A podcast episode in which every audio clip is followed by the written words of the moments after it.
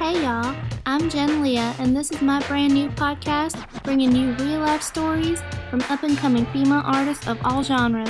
If you want more than the mainstream, you come to the right place. This is Women in Stereo. Hey y'all, I'm Jen Leah. Welcome to episode two of the Women in Stereo podcast. Um, I have some cool stuff for you today. I'm not going to do a huge intro because I have two really um, awesome guests and I just want to kind of dive in and get into it. The first of which will be introduced as part of a new segment to my podcast, which will be aimed at giving tips and tricks to artists from music industry leaders such as A&R, managers, record label heads who have invaluable information to share with y'all. And I know a large part of my following is um, like musicians and artists, so I know it's going to be really cool. My second guest is this amazing lady named Bianca um, that I'd love for everybody to get to know. She is a hip hop slash R&B slash whatever she wants to be artist out of the Bronx, New York. She's really sweet and genuine. I really loved our conversation. Um, you'll get to know her, you'll get to know about her music. Um, we also touch on some important topics like Black Lives Matter, um, quarantine, of course, and how artists are being treated in the record label industry in 2020. So let's get started. First up is a good friend of mine, Jason Geisinger. He is a professional tour manager. He has worked for Live Nation as a logistics representative. He um, has been on huge tours such as Rihanna and Aly and AJ, and he is also the CEO and founder of A12 Industries. He's going to share some tips for us about how to prepare for a tour, how to budget for a tour, um, which is going to be great for like a smaller band who's just getting into the business of touring, or maybe even a mid-level band or a bigger band who want to brush up on some tips. Um, I know touring is at a screeching halt right now, but they say it could be back. Live shows could be back as soon as October. Here's hoping, as long as we can do it in a safe way. So, um, planning ahead is definitely good, and it's something that you can definitely start doing as early as now. I know a lot of you are just itching and dying to get back out there, and I'm dying to watch y'all out there. So, hopefully, this information reaches you and hopefully, it is helpful. So here's Jason. Take it away. Hi, everyone. This is uh, Jason Geisinger. I'm the president of A12 Industries based here in Washington, D.C., and I am a professional tour manager and concert producer. My good friend Jen over at Women in Stereo asked me to come on and talk to you guys um, about how to kind of go through uh, the touring process and start your touring business, maybe give you a couple tips or how to make it run a little more efficiently along with what I do uh, for my job. And we'll start with that. So, as mentioned, I'm a professional tour manager. And what that means, and I guess the best way to explain it an analogy, is I am the captain of a ship. Um, and it's my job to, and I oversee the tour to make sure it goes from city to city safely, efficiently, in a cost effective way. And we are making the fans really happy by giving them a great show. Um, I wear a lot of hats in my position. Um, I'm an accountant. I'm the one who does all the budgets. Um, I'm the one who handles the money. I settle the shows at the end of the night. Um, I make the deposits. I talk with the business manager.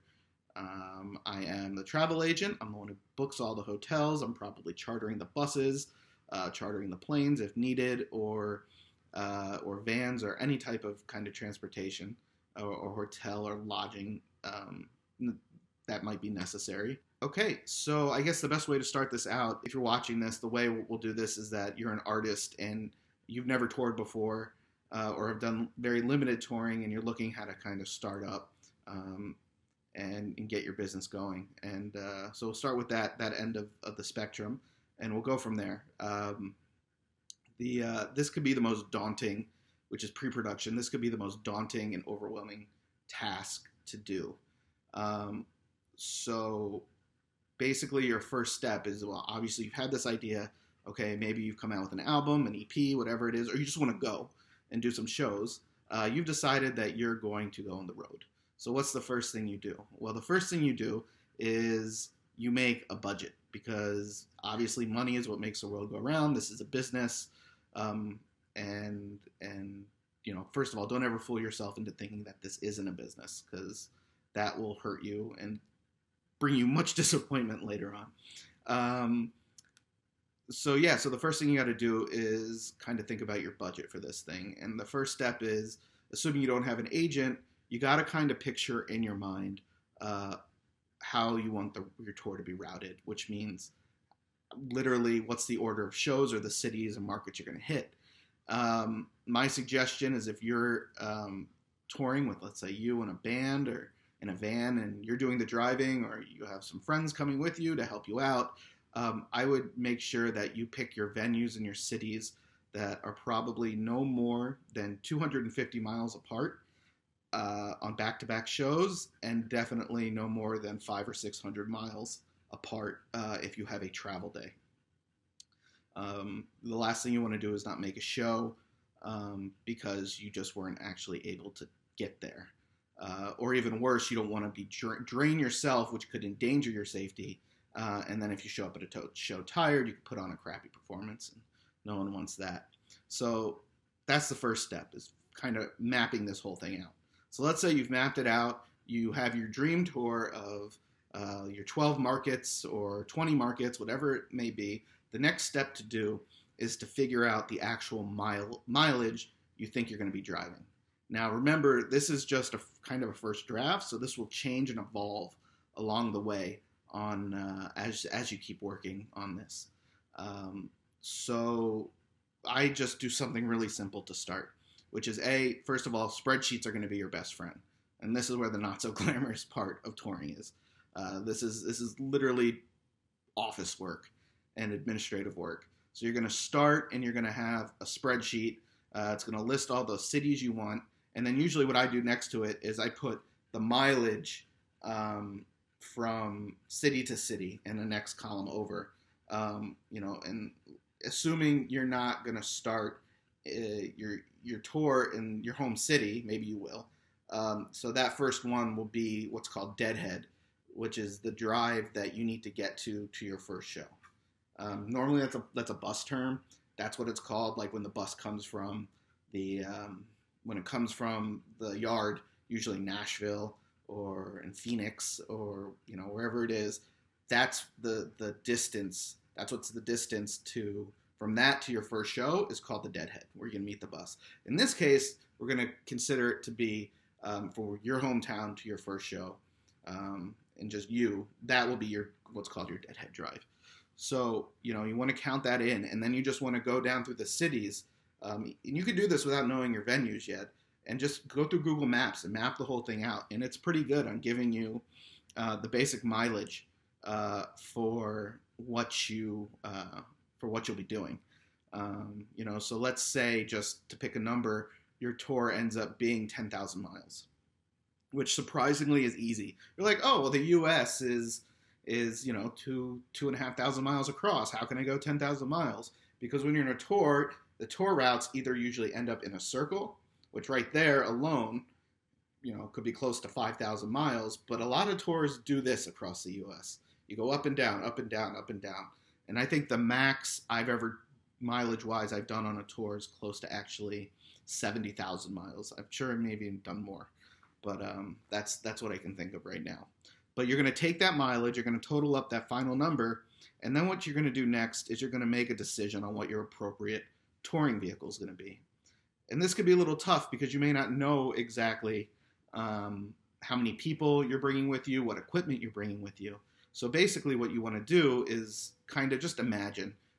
For right now, you want to do like your dream tour. So let's say, okay, a realistic dream tour. So so you know it's going to be you, and let's say you have a three-piece band. So that's four, and then you got your instruments. Maybe you'll have your friend come along as a merch person or a sound guy or whatever.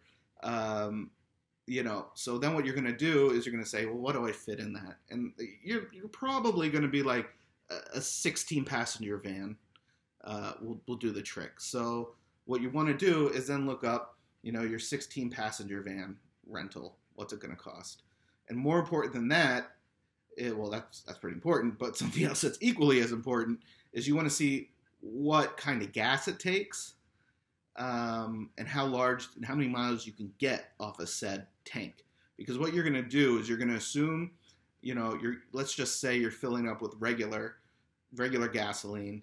Um, you need to get a fuel cost, and so you need to figure out uh, what your fuel cost is per mile and how much total fuel you're going to need and what that's going to cost you. And that will give you kind of an idea of your basic transportation cost, which is usually um, one of the biggest costs on a tour, and that can keep someone on or off the road. Um, if you're just doing looking to do a couple of shows and it's just you, you may even want to look for cheap flights. Sometimes, shockingly, that can be uh, an answer. If you're just looking to do five shows in random places, sometimes you can get, you know, a, a flight deal that will probably be cheaper and, and better than driving. Um, so there's that. So let's say transportation is roughly done. Okay, so then what you're going to do is you're going to decide how many people are on the road with you. Uh, is it your band? Probably. So let's say there's four of you again. And then you're going to go to see, well, am I going to bring a merch person? Okay, I'm bringing a merch person. Maybe we'll probably use a house sound guy, unless you got a friend who can do the sound guy. Now let's assume that you and your band are just kind of doing this to make money with what you're bringing in. But your friend may not be. He may be like, look, I need $200 a week. You know, hopefully he's a good friend. Normally it would not be that nearly that cheap. Or a sound guy is, I need 500. Um, again, that's, that's, that's, that's, you know, entry level crew guys costing that. Very entry level. Um, but they're friends of yours. So you need to go, okay, you're going to give them that amount a week or per show. You need to add up their salaries. Um, for and, and, do it by the week on how many weeks you intend to be out um, to get a rough crew cost or salary cost. Um, are you going to give per diems? If you are, usually, you know, on a tour that's, that's this side, like on the low side, it might be $15 a day. Um, usually the average is 35 25 to $35 a day. But at this point, you may not even be giving per diems, which is, again, okay if that's what the situation kind of evolves into being. Um, but you need to get those costs and you need to uh, count them in to what you're making um, and to what you need to do to kind of get your the idea cost of of, of staffing. Um, and then from there, once you have an idea about how many people you're going to have, who you know uh, a more closer number, you're going to go and you're going to start to say, okay, well, where are we going to stay? Um, you're going to need to get hotels. So are you going to share rooms or is everyone to get their own room? You're probably going to share. And honestly, if you're just going out, you're probably going to cram everybody in one room. But let's say you're putting two people to a room. You know, you have six people, that's three rooms. What's your average spend per night on a hotel? $100 per room. Um, whatever it is, you can add that up X amount of dates. That will give you an idea for this. Um, so you have that taken care of. You have your fuel, you have your transportation costs. Um, you got to look for any other costs that may come up because you got to think about okay that's great that i kind of can do this now um, you know well, that's great i got my crew cost my transportation hotel what else do i need well there's other things like do you need to rent gear or is there an instrument you you don't own or a sound system or board that you need um, that means you got to haul it with you because it's not always going to be the case that a venue is going to have it. Again, at this point, the lo- the smaller you are, the less you're going to need, which is good.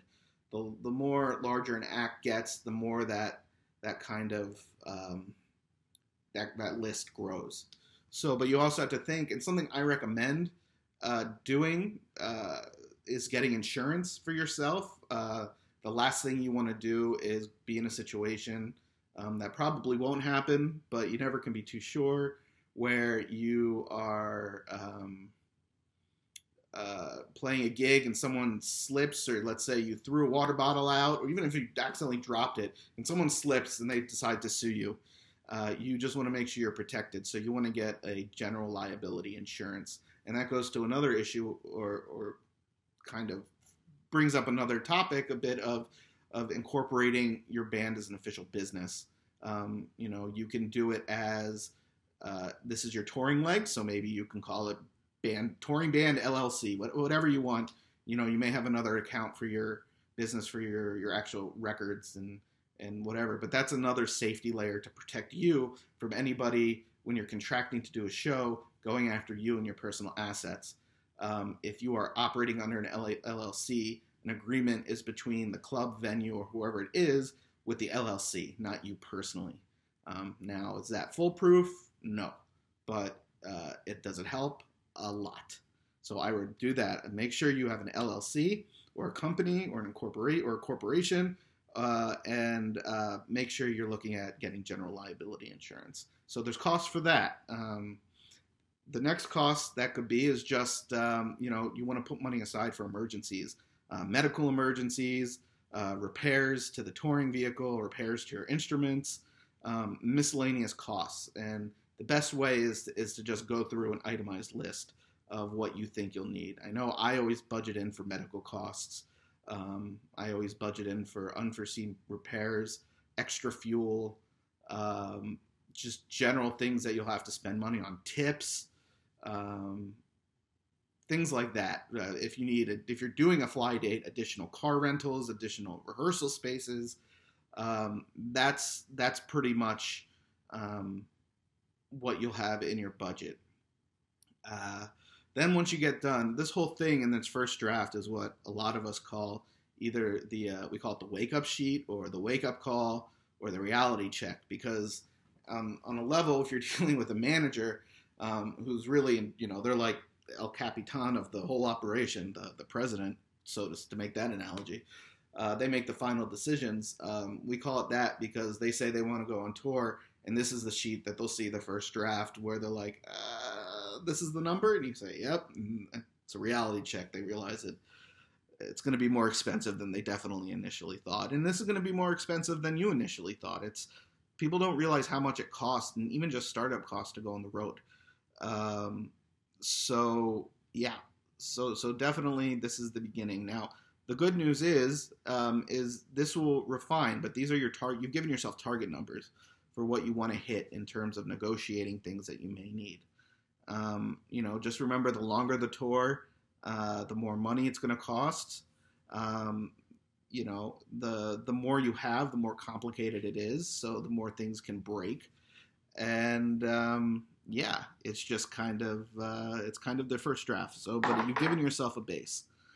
So after that, once you once you do that, uh, you have that going. And the other thing that the the cost in this sheet is going to give you is you can go ahead and divide this up by how many shows you're doing or plan on doing, and it will tell you what you need to make each show to make this all happen. So you will get your total number, you'll you'll divide it by the amount of shows you have, whether or not that's, you know, that could be 10, 12, whatever it is. Um, you'll be able to to know what you need to keep, you know, to keep your make your nut back. So um, yeah, so that's pretty much it at the beginning uh, pre-tour, you know, and for for for a basic thing. Again, as your career grows and you start playing bigger rooms and and doing um, bigger shows, you know, that's great. But just remember, things will get more complicated. More people get involved. More deal points come up. Um, so this is the real basic. If you wanted to just go out with your friends and do a run in a van.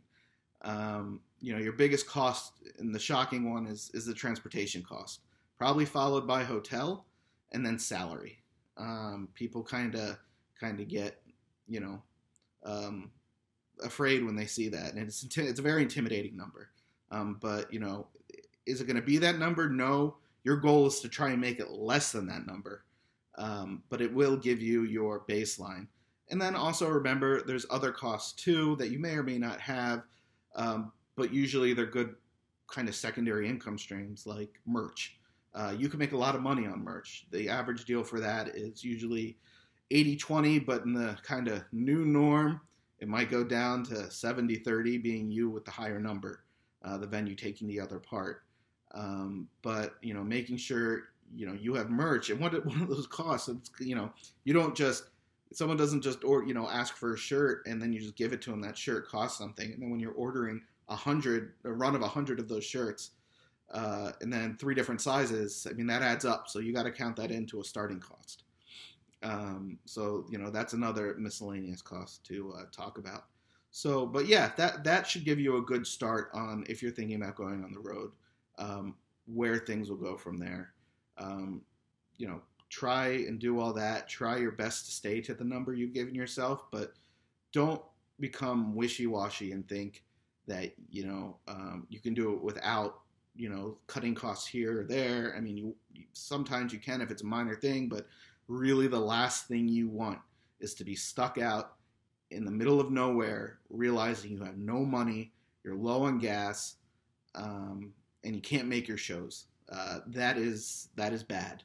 Um, you know, for several reasons, uh, and it can happen a lot of places, and you can get really stuck and get into real trouble quick. So um, make sure you do this pre-production uh, and your your you know uh, legwork before you even kind of start and go from there. But once you have this done, uh, you can kind of go and then you can contact the venues and this market you planned out, and you know refine things up. Maybe you'll be doing less shows, maybe you'll be doing more. Um, you know, which will change the cost, but you, will get you'll get the idea. You have a baseline. So uh, yeah, so that's cool. So in the next little uh, segment of this, we're going to go ahead and we're going to talk about um, we're going to talk about hitting the road and, and some things you may encounter on the road and and and and how to actually get the tour started and, and get it done. So great. Um, thanks a lot, and I'll uh, I'll talk to you guys soon. Okay, thank you, Jason. Those were some amazing tips. I hope you can come back and uh, do part two for us after touring gets going. Um, so my next guest is Bianca. Um, I'm going to jump right into it. I just wanted to check in with y'all and say hello before I do that. So here we go. Alright, so the first thing that I like to ask people, um, because my site's all about introducing people to new artists and getting to know them. So who are you? What's your story? So first of all, my name is Bianca it's spelled B A N K H A. It's a different mm-hmm. kind of spelling. Um, I'm 22 years old. I'm a singer songwriter from the Bronx. I have music just about everywhere Apple Music, Spotify, SoundCloud, everything. So you can just look me up and find me there anywhere. But um, I don't really box myself into like a genre. I really just I kind of dibble and dabble into different kind of things. So that's why I just label myself as a singer songwriter.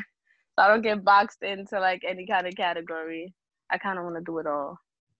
Yeah, that's really cool. I noticed that. I was listening to your album today, and um, I first listened to it when I first featured you, like back when Women in Stereo first started.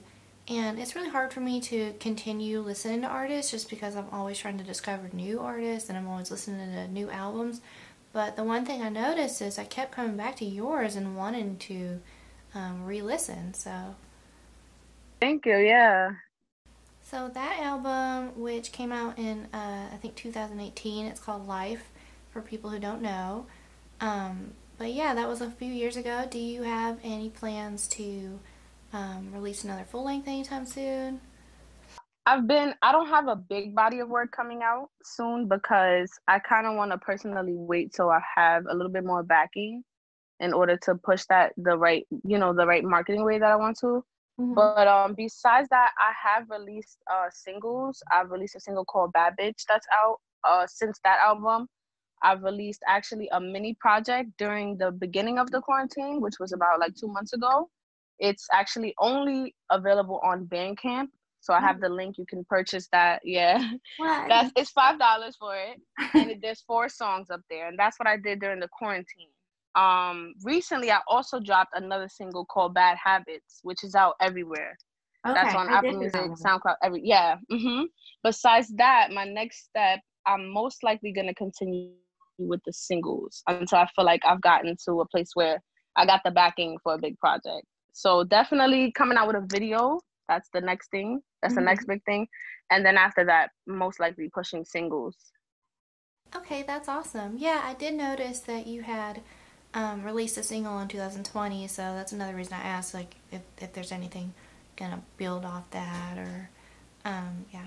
Yeah. So one thing I wanted to bring up um, was this Instagram story that you had posted um, right before everything hit with quarantine, and you were talking to your manager and he was kind of informing you that you were about to go on this big tour and you were jumping up and down and you were really excited and uh, i don't know why but I, I always like remember that? Because it was right before basically every everyone's tours got canceled and everything like that and it just kind of like affected me.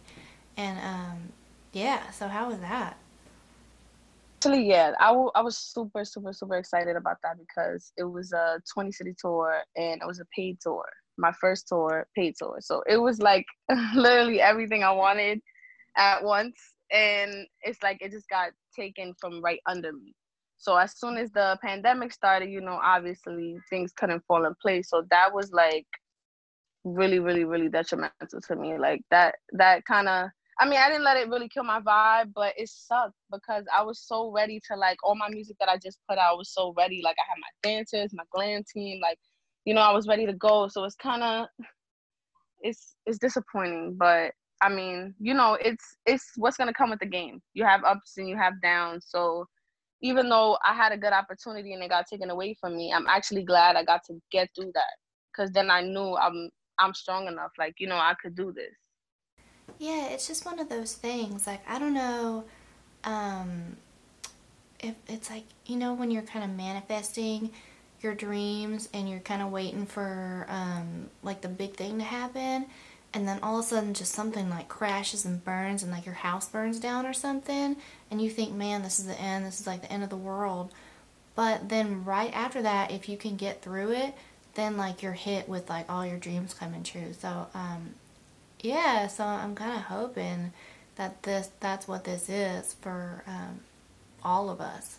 yeah, actually, um, some people that I talk to, like about even the pandemic and being on quarantine, they kind of say like it benefited them. Like it was actually a good thing for them. You know, like they got time to themselves. They found a lot of people found new talents and stuff like that. Like a bunch of females doing nails now, like eyelashes, like a bunch of hidden talents like they never knew they had before. For some people, it was good like having the time to themselves, like you know, finding themselves. Like sometimes a bad area is good for people because then they come out with a bigger and better self, you know. So I definitely understand what you're saying.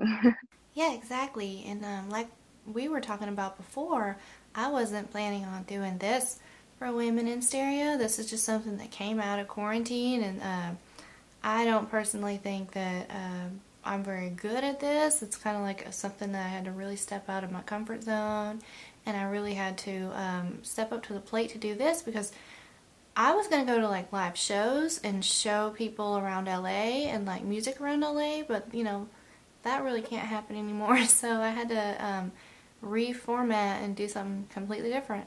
Yeah, that. But I mean, as long as you have the mindset that you know like something better will come eventually i feel like you know it's gonna come your way. You just gotta stay positive. Like you can't let stuff like this like really get to you and break you down because it'll ruin you. Yeah it really I mean, will ruin you. I mean there's definitely two mindsets that you can go into this with. You can just say like um, my life is destroyed my year is destroyed everything's on pause everything sucks or you can take this time to kind of reevaluate, really readjust, learn some new talents like you were talking about, and in the end, hopefully, um, something bigger and better will come out of it.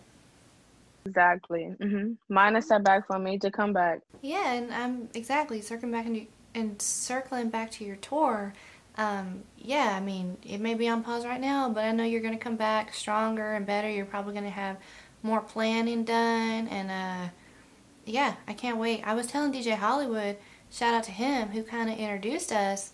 Um, I can't wait to see you live. I can't wait either. Shout out to DJ Hollywood, but I definitely can't wait either because that's my favorite part of being an artist is the performance side. Yeah. So every time somebody has a chance to see me live, I get really, really excited because like I finally feel like I get to showcase my talent. It's one thing hearing a song, but like seeing one, someone perform it is like oh, it's a way different experience. I love seeing um, people live, and it really makes it or breaks it for me because if they can um, get me tuned in to what they're doing and get the audience tuned into what they're doing, um, it's just like yeah, they make you feel it. Like you, you literally feel everything that they're saying. Yeah, some artists that um, I didn't even like, particularly just listening to their album, but then uh, for some reason I ended up seeing them live, and I was like, dang, they're good. You got the confirmation, like yeah. Yeah. So you were saying when you were introducing yourself, you're called Bianca. Where did you come up with that name? Um. Well, actually, I started off as BXO. Mm-hmm. That's how I started off. but I kind of felt like it wasn't really me. Like, you know, it's kind of corny and it wasn't really me. So I felt like I needed change, but I let it naturally happen. So after about like a year maybe of having that name is when I met my manager. Mm-hmm. And we kind of came up with the name together. Like he said he planted the seed of something like with an onk. mm-hmm. you know so it's like then we came up with the different spellings and there's really three meanings to it the first meaning is obviously the play off of my real name which is bianca it's just spelled differently the second is ankh which is the purest it means the purest form of life which is the first album that i put out ever called life and we right. did that together so i feel like it really really meant a lot to me and then Anka means shy, beautiful girl. And I feel like that describes me in my performance sense. I'm always like the person that's in the corner somewhere at the showcase. You see me like I'm networking, I'm walking around, whatever. But when I get on stage, it's like, oh, that was that girl over there. Like she went crazy like that, you know, like wow, wow, wow. So I really like that. I like that factor. Yeah, I see that about you a lot. Like you're really kind of cool and laid back and chill. And then I've seen your live videos and you just like bring it. cool. Yeah, I'm definitely I'm like a social butterfly, but like I'm kind of shy at first. Like I gotta come out of it sometimes, you know. Yeah, I'm the same way. The we had the whole little awkward thing, like, oh, we're so good, and then we get in front of this, and it's like, uh, what do yeah. I say? it's the same it just, thing. Yeah, it like works, but it doesn't in some way. okay, so let me get a fan question. Um, I have a couple, so I'll just jump around, do my own, and do theirs. Um, I have a couple from DJ Hollywood. Shout out to him because he wanted to uh, send some in. So, first one from him is uh, if you weren't doing music, what else would you want to do? I'd be doing. I'll probably be doing dancing, to be honest like I don't really dance much anymore, but I started as a dancer. Like when I was younger, I was in dance school. Like I did ballet, I did tap, I did jazz, I did African, I did contemporary. So it's like I had that in me already. I felt like I would have kept going if I wasn't reminded that I had a voice. My mom reminded me like, let's not forget you can sing. And then you can show them, you know, you're a triple threat later, whatever. but don't forget you can start with the singing because then I feel like they'll really notice you. So I feel like if I was to fall back on anything, it'll probably be dancing because I can't really see myself doing anything that's not in the field of art in some sort of way. So maybe if I didn't find dancing, I might have found something, but I'm I feel like I'm I'm a performer. So yeah. it has to be something in that category in, in order to make me happy, you know? That's really cool. Cool. So you you do incorporate dancing um, with your live show. I know I know that you said you had uh, dancers and stuff. Do you do any kind of choreographer with them, or are they just kind of in the background? Well, I do it. I do it with them as well. Like you know, as much as I can, because obviously it's it's harder than it looks. You have to be singing, breathing, and dancing at the same time. yeah. Well, I know that a lot of singers use like the backing track, but it's cool. You want to do like the dancing and the singing at the same time? Yeah, I actually right before the pandemic started, I had a competition where it was my first time actually with my dancers live. And that's where I sang. I always, whenever I perform, I always sing live. The only thing I have on the backtrack is my hook and my ad libs. That's right. about it. Anything else I like to do live because, like I said, that's my favorite part. So it's like I can't take away from that, you know. But there might be some instances where you know, when I get bigger and stuff like that, and I'm really doing like a, I need a full out dance and really perform, you know, maybe it'll be something like that. But I still feel like I'll stick in places where, okay, but I could breathe right here, so maybe I can sing that part. Like, you know, it's just something I, I like to do. So. Yeah, and I really love and, and respect the artists that do it that way. I mean, I know um, it's okay to have kind of like a backing track, but if it's used for more of a filler or kind of a harmony rather than you're just kind of depending on it. I really um, respect artists who can pull that off. The hook, the hooks being there give you the breather too. Yeah, yeah, exactly. And uh, it does give you a little bit of room to pause for a second and do like a really cool choreographer move or something like that. So, um, yeah. Yeah, it's something to stand out. Mm-hmm. Yeah, yeah. And then there's those artists that like coast the whole way with the with the backing track the whole time. Yo, yeah, you could try a little. I feel like it takes away from it. Yeah, exactly. What's sad about that though is a lot of those artists are um, just so amazingly talented and they don't even need the backing track. I feel like they're doing themselves a little bit of a a disservice by doing that because um, I think that they're extremely talented and they have great voices and they don't really need it. But uh, I mean, and it's like that's kind of like the the whole point of you performing. you know? Yeah, being at a live show and yeah, exactly. Because I feel like for that they, they could have just listened to the song, like you know. Yeah, I remember the uh, one of the first times I was really disappointed at, at, a concert. I was a little kid. It was like this country show. I don't even know, um, Kenny Chesney or something like that. Sorry to call you out, Kenny Chesney, but uh, he had this um, backing track, or not even a backing track. It was the track of the CD the whole time, and he sounded exactly like on the CD. And uh, and he didn't do no dancing or nothing. Like he wasn't a Britney Spears. He had no reason to have that. And you know that he can sing, so there's really no reason. I don't know. Sorry to call you out, Kenny Chesney, but right, you just put it on the table right there for us. I mean, listen, I don't care. I I'm still small. I can still curse and I can still call people out, so it's fine. That's the best part. So I want to know about your um, recording process, your writing process. Uh, do you do you write your own songs? I write all my own music. Dang, really? That's yeah. Do you have a certain producer you like to work with? Well, my manager actually is a producer as well. He actually produced majority of my first project. I think everything except for one song. Um, he produces most of my music, but I also have other producers that I like to work with, like uh, Blue Half, Beast on the Beat. Um, there's a couple of other people that I work with. Like I, I honestly, I go based off of energy. Like I have certain producers that I know I work with for certain things. Like I have my manager kind of gives me like the little funky sound. Like I feel like like the little like out of the box sound. So I feel like when I want that, I'll go to him. I have another producer where he really brings the true like, like R&B out of me. Like every beat we come up with, you know, together. Like I come to him specifically when we're doing the R&B and I come with a melody and he just makes the beat right there based off of the melody and we write I write the song right there with him making the beat together. So it's literally building a whole entire song together from start to finish.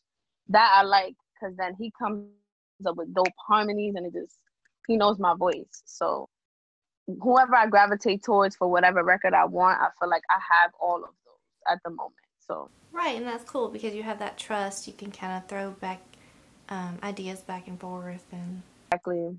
That's really cool. I like that. I also work with another producer named Turbo, and he just he'll just send me stuff. Like I can definitely hear you on this. Like I feel like the producers just have to really pay attention.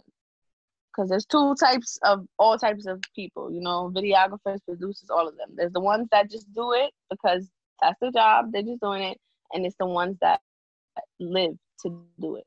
Right exactly. You have those ones that are just kind of there to uh, do a job and do it their way and they have no interest in listening to you and then there's the ones that um, really want to flesh you out as an artist exactly exactly yeah and, and I just pay attention to that based off energy. Okay, okay. On to another fan question.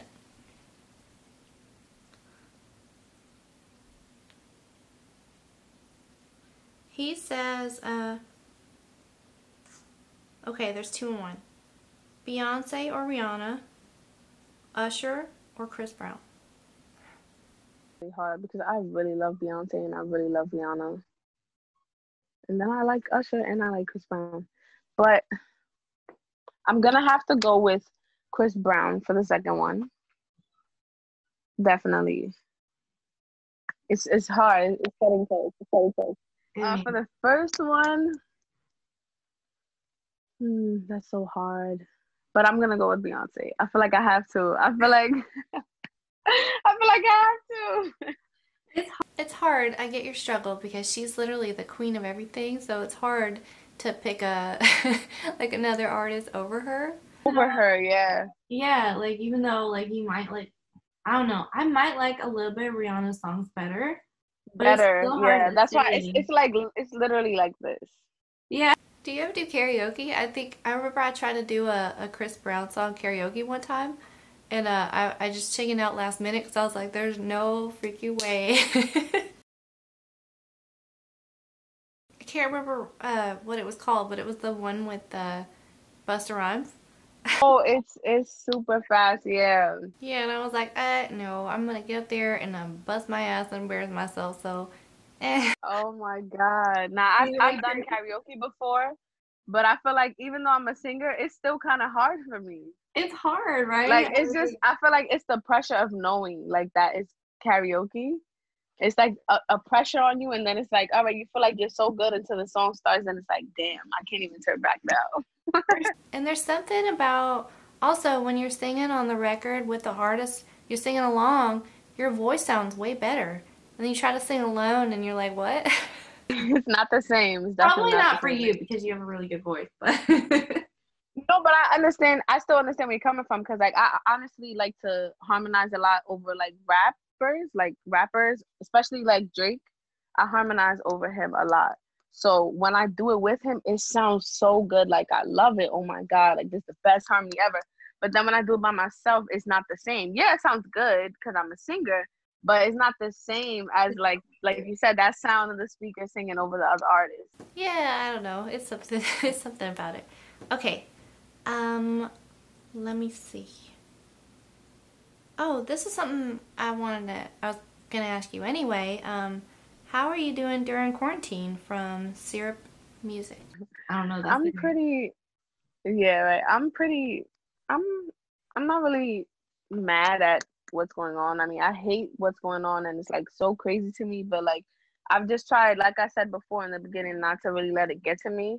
Mhm. Like I couldn't let it stop the music. I couldn't let it really stop anything because it stopped outside. So it's like all I have is me and what I can do. So it's like it sucks because you gotta social distance. You can't really be around all of your family like you want to, people like you want to. You know, things are closed down. You can't go places. Like it sucks. It really, really, really sucks. But like I said before, I w- I'm one of those people that I feel like I'm okay. Like it didn't, it didn't break me. That's good. Um, What about you though? Do you you think it? You think what do you think about the whole pandemic? Yeah, it's definitely an adjustment. Uh, but I'm I'm pretty much you know the same as you. Like I'm pretty positive and generally pretty positive person, and look on the brighter side of things. So it's it's not gonna break me in any sense. But I will say that I am ready for it to kind of go back to normal. Like I want to go see some live shows and everything. And um, but one thing that is kind of sticking in my head is I'm wondering what is gonna be normal. Like I know that China um, they wear masks like still to this day because of the SARS virus and everything like that. So I'm wondering, um, is that really going to be like the rest of our lives? And it's just kind of hard not to know where we go from here. So that's one thing that not really bothering me, but I definitely think about it. Yeah, like is this what it's gonna be? Yeah. Yeah, that's I definitely have that. Yeah, and it's like no one has the answer, so we're just waiting, like thing. kind of for the inevitable. I'm one of those people that I really like answers. So I kind of just try to rack my brain, um, trying to find answers that really just don't exist yet. And it kind of makes me like a little bit anxious. Knowing, like me too. I hate not knowing. Yeah, and even if it's like a, a bad answer, I still want to know. Like, I just want to know, um, like, where we're gonna be in six months. I want to know where we're gonna be in six months. I'm honestly ready to just find a new planet at this point. yeah. Like I'm over it. Yeah, it's just everything. I mean, yeah, I mean, I know. I'm like nothing could really cut out. It's literally everything, like everything. Everything.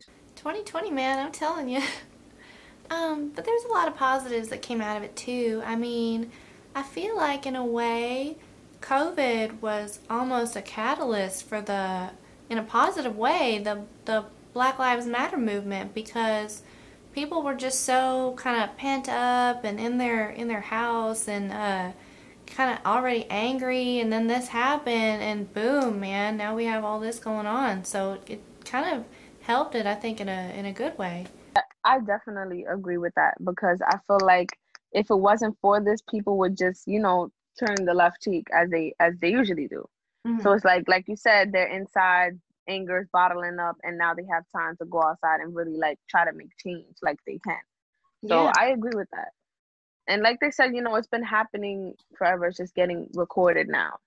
Oh yeah. Yeah, for sure. And another weird thing that's going on that's kind of maybe different from the stuff that's happened in the past is I feel like white people are really showing up to the party this time and and um I mean for whatever reason and it's weird to me because companies and certain people are almost acting like black people just came out. Yeah. But like I, they act like, oh my god, did you like are you are you supporting too? Because like this new thing that's going around, it's like it's a new thing.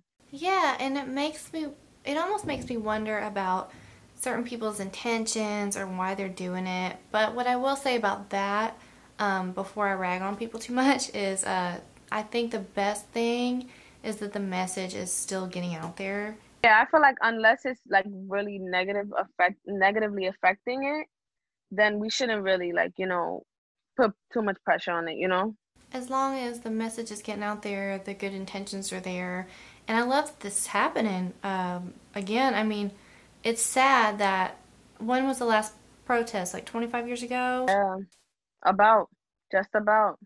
And obviously, unfortunately, nothing really changed. Yeah. But, it, I mean, it's I love to see it. I just really hope and pray that it does something. It should. It is the right thing to do. It should. It should. But knowing this world and everything that's going on, you never know. You just never know. I know, and I'm, my soul is just tired from watching people fight, and it's so easy. Or it may be naive, or maybe too easy to say, like, why can't we just love each other? Um, and it is too easy, but I wish it was that easy. Like, it should be that easy. I agree. Yeah. It's so it's so good to hear that. Like I, I love when I have these conversations with people and like they get it. Yeah, yeah exactly. And it, it, the same thing. It shouldn't be so hard to get, but for some reason, people just. It shouldn't. It shouldn't. but that's what we were saying earlier. Um, at the end of all this, I hope 2020 is kind of a, a catalyst for change and for better things to come. So I'm hoping. That's where the whole everything happens for a reason comes into play. Are you into like law of attraction or visualizing or anything like that? to the no actually um i haven't even read any every time i talk to people they're always like oh my god have you read this? Because you sound like that book and have you read this? Because you sound like that book and i'm like no i've heard that and um rich dad poor dad i think it's called. Okay i haven't read that one. Those two are that one and law of attraction are the two i always get yeah um well the reason i ask is because the last song on your album it kind of goes into that or it just reminded me of that. It's like you know you keep believing in yourself you keep believing and then eventually um, you kind of get what you want and get what's what's coming to you. So i thought that's a really cool message. I don't know. No definitely. My manager always always talks about that song and he's always saying that that that's definitely going to be like one for the books. Like that's like mm-hmm. stadium type of thing. Oh for sure yeah. So when you think about songs of the past that people have really connected with, a lot of them do have that message. They're kind of like anthemic and they're kind of like, you know, believe in yourself and stuff like that. So I totally get it. I, I agree. I'm glad you like it because I feel like everyone that co signs him always makes me feel better about the song. Because I was questionable. I'm always questionable. Like I'm like my biggest critic. So. Oh, yeah, I understand that. But no, it, it's amazing. I love that song. Thank you. Okay, let's do another fan question. I try to like um, spread them out, like do my own and do these and I don't know. Oh, um, Rhett from Houston, hey Rhett, wants to know, um, do you play any instruments? I actually do play the piano. Okay. Yeah, I don't play like I could read from, like I could read a sheet of music. Mm-hmm. But I play like I can teach myself like off of a YouTube video, the chords, and then I can do it, you know? Like I play songs and stuff like that, like other songs. Like I play like a Bruno Mars song, a Rihanna song. It's actually on my Instagram too. I sang and I played um my keyboard at that time, but I played. Yeah, um, that's something that I've been trying to do in quarantine. Is I've been trying to learn a little bit more guitar. I've been trying to learn guitar for the last twenty years. oh my god, I want to learn how to play guitar so bad, so bad. So- I actually played flute in um high school. I played the Oh, flute. okay. So you are kind of musical beyond singing and stuff like that. That's what I'm saying. It's always something. Like it's so weird because I actually liked it. Like we had to do it. It was a class that we had to do because I was in a, a school for like music and stuff like that. But um, I actually like playing the flute. Like it was something that I enjoyed. I don't know if I would have followed through with it. I don't know, but What was this in uh, high school and in the band? it was like a, a band class that we had to take like as freshmen. Was that where you got started in music? Well, actually, I started with the keyboard and stuff like that. I'd made a, a song. I wrote a song. I was probably like maybe 13, I think. I think I was like 13 when I when I first wrote that song. And after that, like my mom definitely, like I said, she pushed me like to, in that direction. But I would say in high school is when I first started singing in front of other people. Before, you can never, ever, ever, ever catch me singing in anybody. If I did, you literally had to there and my back was turned to you and I was singing the other way. Like I'm not even facing you singing. I can't look at your face, nothing like that. So um in high school I sang um for the Tanner show and I also was a part of a vocal group. It was called Varsity Voices and that's where I learned how to harmonize and stuff like that. Cause I was in they had me in alto a little bit and sometimes soprano because my head voice I could go really high sometimes. So So- that was definitely what started me into like the performing live and stuff like that. So how'd you discover that you could sing? Was it one of those things like they caught you one day and was like, "Oh, you should join this uh, singing group or whatever it was"? Because I would like post videos on Facebook and stuff like that when I was in high school, and you know, like the school's kind of small and the teachers were like close with the students and stuff like that. So they knew, and I was really cool like with one teacher, and like he knew I could sing like that. He actually started getting me like gigs and um to open up like for comedy shows and stuff like that. And he was a part of the team where I met someone who introduced me to my manager. So it's just crazy how everything just like fell into place. But I would sing like here and there, but you know, I was scared. So I didn't really I didn't really wanna you know, I didn't really want to perform in front of people. I wasn't really with it. So you originally had some stage fright. Yeah. How'd you get over it? I kind of guess I just grew up. I want to say because I went to I went to in 2013 I think it was. My mom took me and we did X Factor audition for X Factor, and I actually got to the point where the point right before you go to the celebrity judges and stuff like that, Oh, and that that I thought was gonna be scary for me. My mom was super super nervous for me, but like for some weird reason, like I don't know, I just took it so serious and I just like I was good, like I was able to do it. And after that, I was performing in school all the time. Like I was always, I was fine with it. Like I don't know, it just, I don't know. I just woke up one day on like an epiphany type of vibe, and I just was like, I can sing in front of people. Like F it, I just could do it. I wish I could tell you that I had like a talk with myself or something, but it kind of happened. So was that when you realized like this is what I want to do for a living? Cause I have like VHS tapes of me singing. That's cool that you found your gift kind of um, early on. I know you mentioned your mom was uh, the one who kind of pushed you towards that. Was she the one that was kind of um, pushing you towards that career? because she kept reminding me. Remember, I told you I was dancing a lot, so she kept kind of reminding me, like, you remember you sing, right?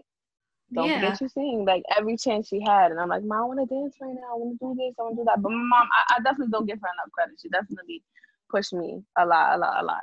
And I just, I was singing mostly like on on social media platforms and stuff like that. And I would just have friends supporting me. Like the first time I went to the studio was with um two of my friends. They just would always see my singing videos and they're like, I'm paying for a session for you. You're getting in the studio now. Thank me later. That's amazing that you were so good that you just had people that were like, no, you're doing this. hmm And to this day, I, I always speak to those people and I'm just like, I, I thank you so much. Like, thank you for real. Because you pushed me to get in the studio and I've loved it ever since that first day I went to the studio. I've loved it ever since. So where are you from? Did you grow up in a smaller town? Oh, I'm from the Bronx, New York, and I actually I want to say I, I grew up in a small town. Like the Bronx, we always say it's a small world because everybody knows each other. Right. But it's to me, it's kind of it's kind of big. You know, it's small but it's big. You know, so um, I just I guess my environment kind of added to it because I have like this little spiciness and this little like aggressiveness. And I, every girl that you meet from the Bronx will definitely have that spiciness and that aggressiveness. So I feel like that definitely played a role in my music and in me just as a person and as a whole. So that I definitely, I loved it. So. So that's cool. It kind of inspired, or where you're from, kind of inspired you and your music. Did you have any artists that inspired you musically? Definitely would say probably mostly singing wise, you say. But as far as writing, I'd probably say like Tink or Jazmine Sullivan around those vibes as far as writing. Um also like more so coming up and stuff like that. Um Kehlani, I've really, really I've watched her since like um Tumblr days. And I've just just the lyrics, the way they write, I've always loved that. So I definitely would say they inspire my writing. But singing wise, Beyonce, obviously. She was like a powerhouse. So if anybody wanted to, if you was a singer, you wanted to sing like Beyonce. okay, okay. Let's get another uh, fan question.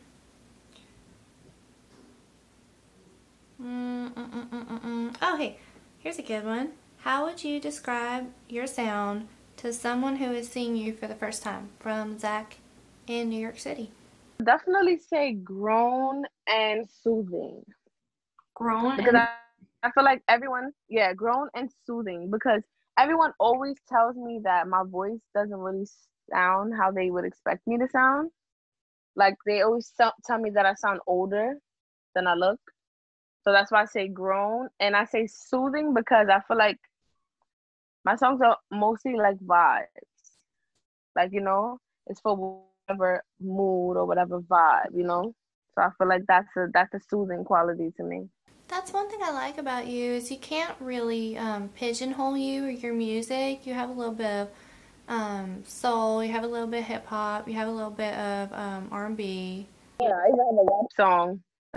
yeah, and I, I, so I love how you um, mix genres and I love how it works for you because a lot of artists you'll see kind of trying to do that and it just doesn't work and it just sounds kind of messy and all over the place but you pull it off so well and um, I really respect that. It's good to hear that everything I want to come out of this and for people to see they actually see so it really makes me feel good. I mean it's definitely working for me and I noticed that you have a pretty strong following too. But I actually I I was a part of like an independent label at one at one point, and you know that gave me a little bit more quote unquote clout. And you're not with them anymore, right? But we would take no, we would take trips to Miami and things like that, and do promotions and stuff. So it definitely helped. That's cool. So, um, are you trying to get on another label, or are you trying to go more the the independent route? I'm just trying to stay independent. You know, people just go their separate ways. So that's kind of just what happened. And I mean, a lot of the time, that's the best thing artists can do is kind of go independent nowadays. And I'm not going to sit here and rag on labels, but they are pushing artists to go the more generic route. So if you want to do something different and be your own and have your own voice, um, you definitely have a better time of that going independent. So I really respect anybody who goes that route. They don't even do artist development like they used to back in the day. Now they just want to eat off whatever platform you've built for yourself. And it's like they just make you into this generic version, just like you said. Right, exactly. And it's uh, really crazy because um, back in the day, artists would have three, four albums out before they even broke because the label would, instead of just making like kind of picking off like I feel like people they go on Instagram or they go to uh, you know artists that are already having like big shows or whatever and they're like cherry picking them and just expecting them to make them money whereas before it was like artists could have whole careers ahead of them that the label just kind of um, predict it and really developed that career. So um, it is a, a, much different world today. It's it's complete. Exactly. And I could go on and on about this. Like I love talking about um, what the the record label industry is doing to artists nowadays. Like how many artists out there do you see with the and I'm not ragging on them because it's not their fault. Um, like a generic black and white video on YouTube with like the like a top 40 cover song that they just had to cover because their label told them to do it. It's just so funny. I could talk about it. I could talk about it forever. I hear you. Trust me, I hear you. Um, but yeah. But I don't want to get too into it because, like I said, I could go on forever. So we're gonna do another fan question. Um, let's see. Oh, Brandon wants to know where do you see yourself, or where do you see your career in ten years? Brandon, that is a long. Ten years is a long time. Ten years, wow. Ten, Ten years is a long time, now, but okay. yeah, that's a long time. Um, wow. I would hope. no, let me not even. I would hope by then, I'd be. You're Beyonce by then. Just tell you. Yeah, right. Like ten years. That's a long time. In ten years, I'm hoping I got a Grammy by that point. Ten years from now, wow. Because then I'll be like about 13 years into it, 14 years at that time. That's a long time. Yeah. I thought it was gonna be like three, five years. Exactly. Thanks, though, Brandon. Yeah, Brandon's got some high hopes for you. Let me tell you. but let me tell you what, you definitely have the talent and the drive to to make it 10 years in the future, so I'm gonna be there when you get your Grammy. Yeah, I'm gonna be like, remember we spoke about this? all right, Bianca, um, I'm gonna let you go. I think that's all I got for you. I don't, well, I have more, but I don't wanna keep you. I think, I mean, how long has it been? It's been like an hour, I think. That though, that was that was a good conversation though. Yeah, it's been like an hour. That's what I'm saying. I don't want to keep you uh, too much longer and take too much of your time, but uh, yeah, that's how I know it's been a good um, conversation and a good interview is when it just flies by like that. So thank you so much for that. Thank you. I appreciate you since the beginning, featuring me and your stuff. And now I'm your second interview. Like that's dope. Thank you. You know, and speaking of that, I wanted to say one more thing. Um, after I did that, after I featured you, um, because I didn't really know. I mean, I had just started Women in Stereo. And um, actually, DJ Hollywood had reached out to me, and he was really cool. Like, no prerogative of his own. He was just like, hey, here's some female artists to check out. You might want to feature them, whatever. And I did, and you were one of them. And then um, I watched your videos, and I kind of, and then I featured you. And I kind of took a step back after that and was like, you know what, I'm doing something really cool here. And see that that's that's so dope though. That's so dope. Definitely continue. I think this is gonna be something really, really dope for you. And it's good because it's a female thing. Females doing it. yeah, thank you. I mean, that's kind of what I'm all about. Just kind of uplifting other women and girl power. Yeah. So thank you so much for coming on and talking, and uh, this was a cool conversation. I really appreciate it. No problem. If you need anything else, you know, you could just hit me up in the DM. yeah, and uh, please continue to send me anything you got, any new music. Um, I want to continue to support you and feature you. I'm a fan for life. I want to see you win that Grammy. oh, thank you so much. I'll definitely, I'll definitely send it your way. Okay. Thank you so much. Bye, Bianca. Well, thank you. Have a blessed day. Enjoy.